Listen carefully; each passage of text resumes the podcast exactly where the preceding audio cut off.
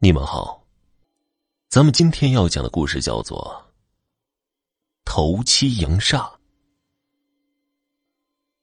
一座灵堂之内，棺木之前的牌位上赫然写着李安的名讳，而一位身穿重孝的女子正坐在棺材之前，呜呜的痛哭。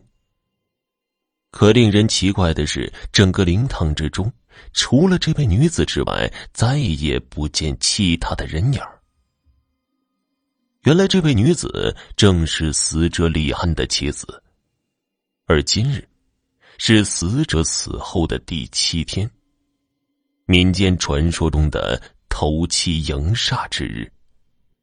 按照老规矩，头七迎煞，死者的灵堂之内只能摆上各种的贡品酒食。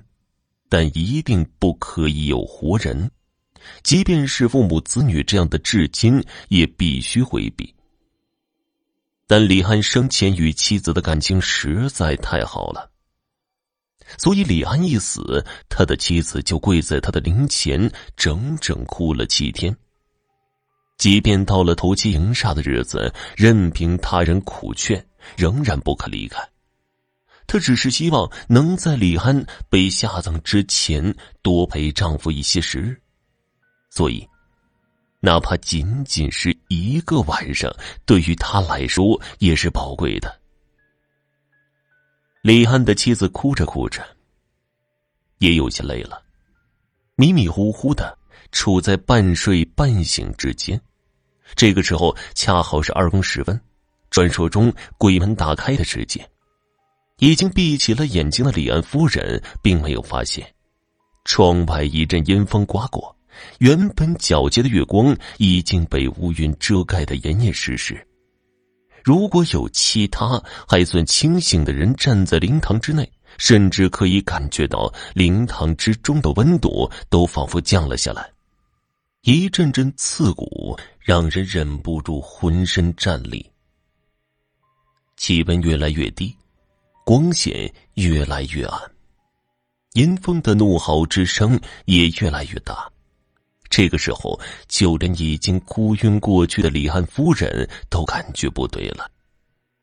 他揉了揉自己早已肿胀的眼睛，朝四周看去，突然发现墙角处不知何时多了一滩黑乎乎的污迹。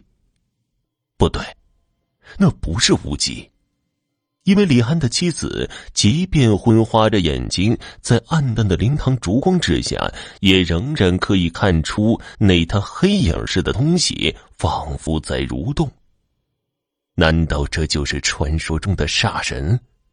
李安的妻子不由得站起身来，那滩污迹似的黑影不断的伸展着，渐渐的，竟然从地上鼓了起来。而这个时候，灵堂中的烛火也突然变成绿色。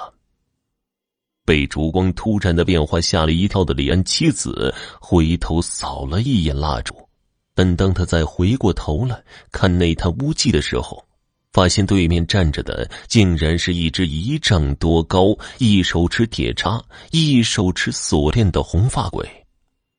那鬼怪圆睁着双眼。正用铁叉插着棺木之前的贡品大吃，而另一只手所牵的锁链竟然套在李安的脖子上。李安的妻子吓坏了，赶紧再朝棺中看去，发现李安的尸体仍然好好的躺在棺木之中。他这才知道，那煞神所牵的原来是丈夫的魂魄。眼看着红发鬼已经吃罢了贡品。牵着丈夫就往外走，而丈夫却死死的抓住棺木之前的供案，很是痛苦的挣扎。李安的妻子也不知哪里来的勇气，冲上前去，一把将丈夫抱住。一时之间，刺骨的寒冷让她差点叫出声来。可即便是这样，想到丈夫将要被那红发鬼拉出去。就从此阴阳阻隔，再不能相见。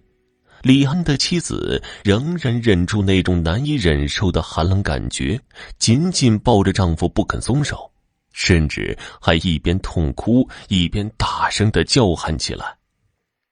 随着他的呼救，李安的子女们也纷纷跑入了灵堂。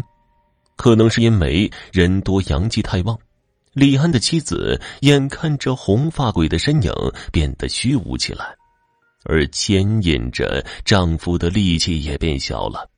这下李安的妻子有了信心，继续拼命的叫人。随着人越聚越多，那红发鬼终于坚持不住了，怒嚎一声，重新变成了地上的一块阴影，然后随之消失。而灵堂之中蜡烛的火焰也恢复了正常。这个时候，李安的妻子才发现一直在自己怀中的丈夫已经不见了。她赶忙跑回棺材旁边，用手摸了摸丈夫的胸口，却惊喜的发现丈夫那早已不再跳动的心脏又微弱的跳了起来。李安的妻子赶紧招呼儿女们，将李安从棺木之中抱了出来，重新的放到床上，然后又是喂姜汤，又是加人中了。过了一段时间。李安竟然奇迹般的复活了。第二天，人们喜气洋洋的打扫灵堂的时候，甚至还发现了昨夜那红发煞神所掉落的一柄铁叉。只是白天看去，那不过是一只纸糊的铁叉而已。就这样，李安与自己的妻子又幸福的生活了二十年。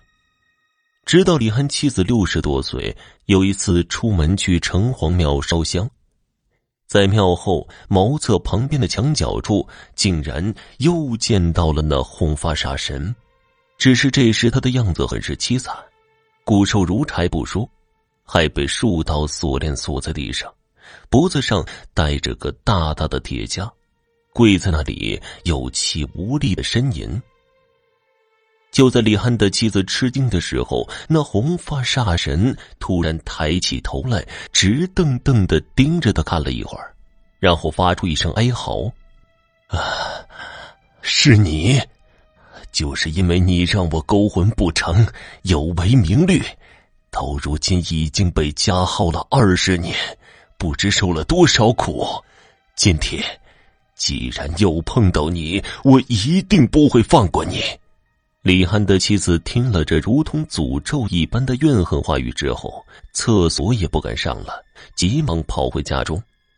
可是第二天，人们就发现他还是死在了自家的床上。李汉夫妻的感情竟然深到能让一位柔弱妇女战胜对于鬼神的恐惧，实在不是什么山盟海誓这样的词语可以形容的。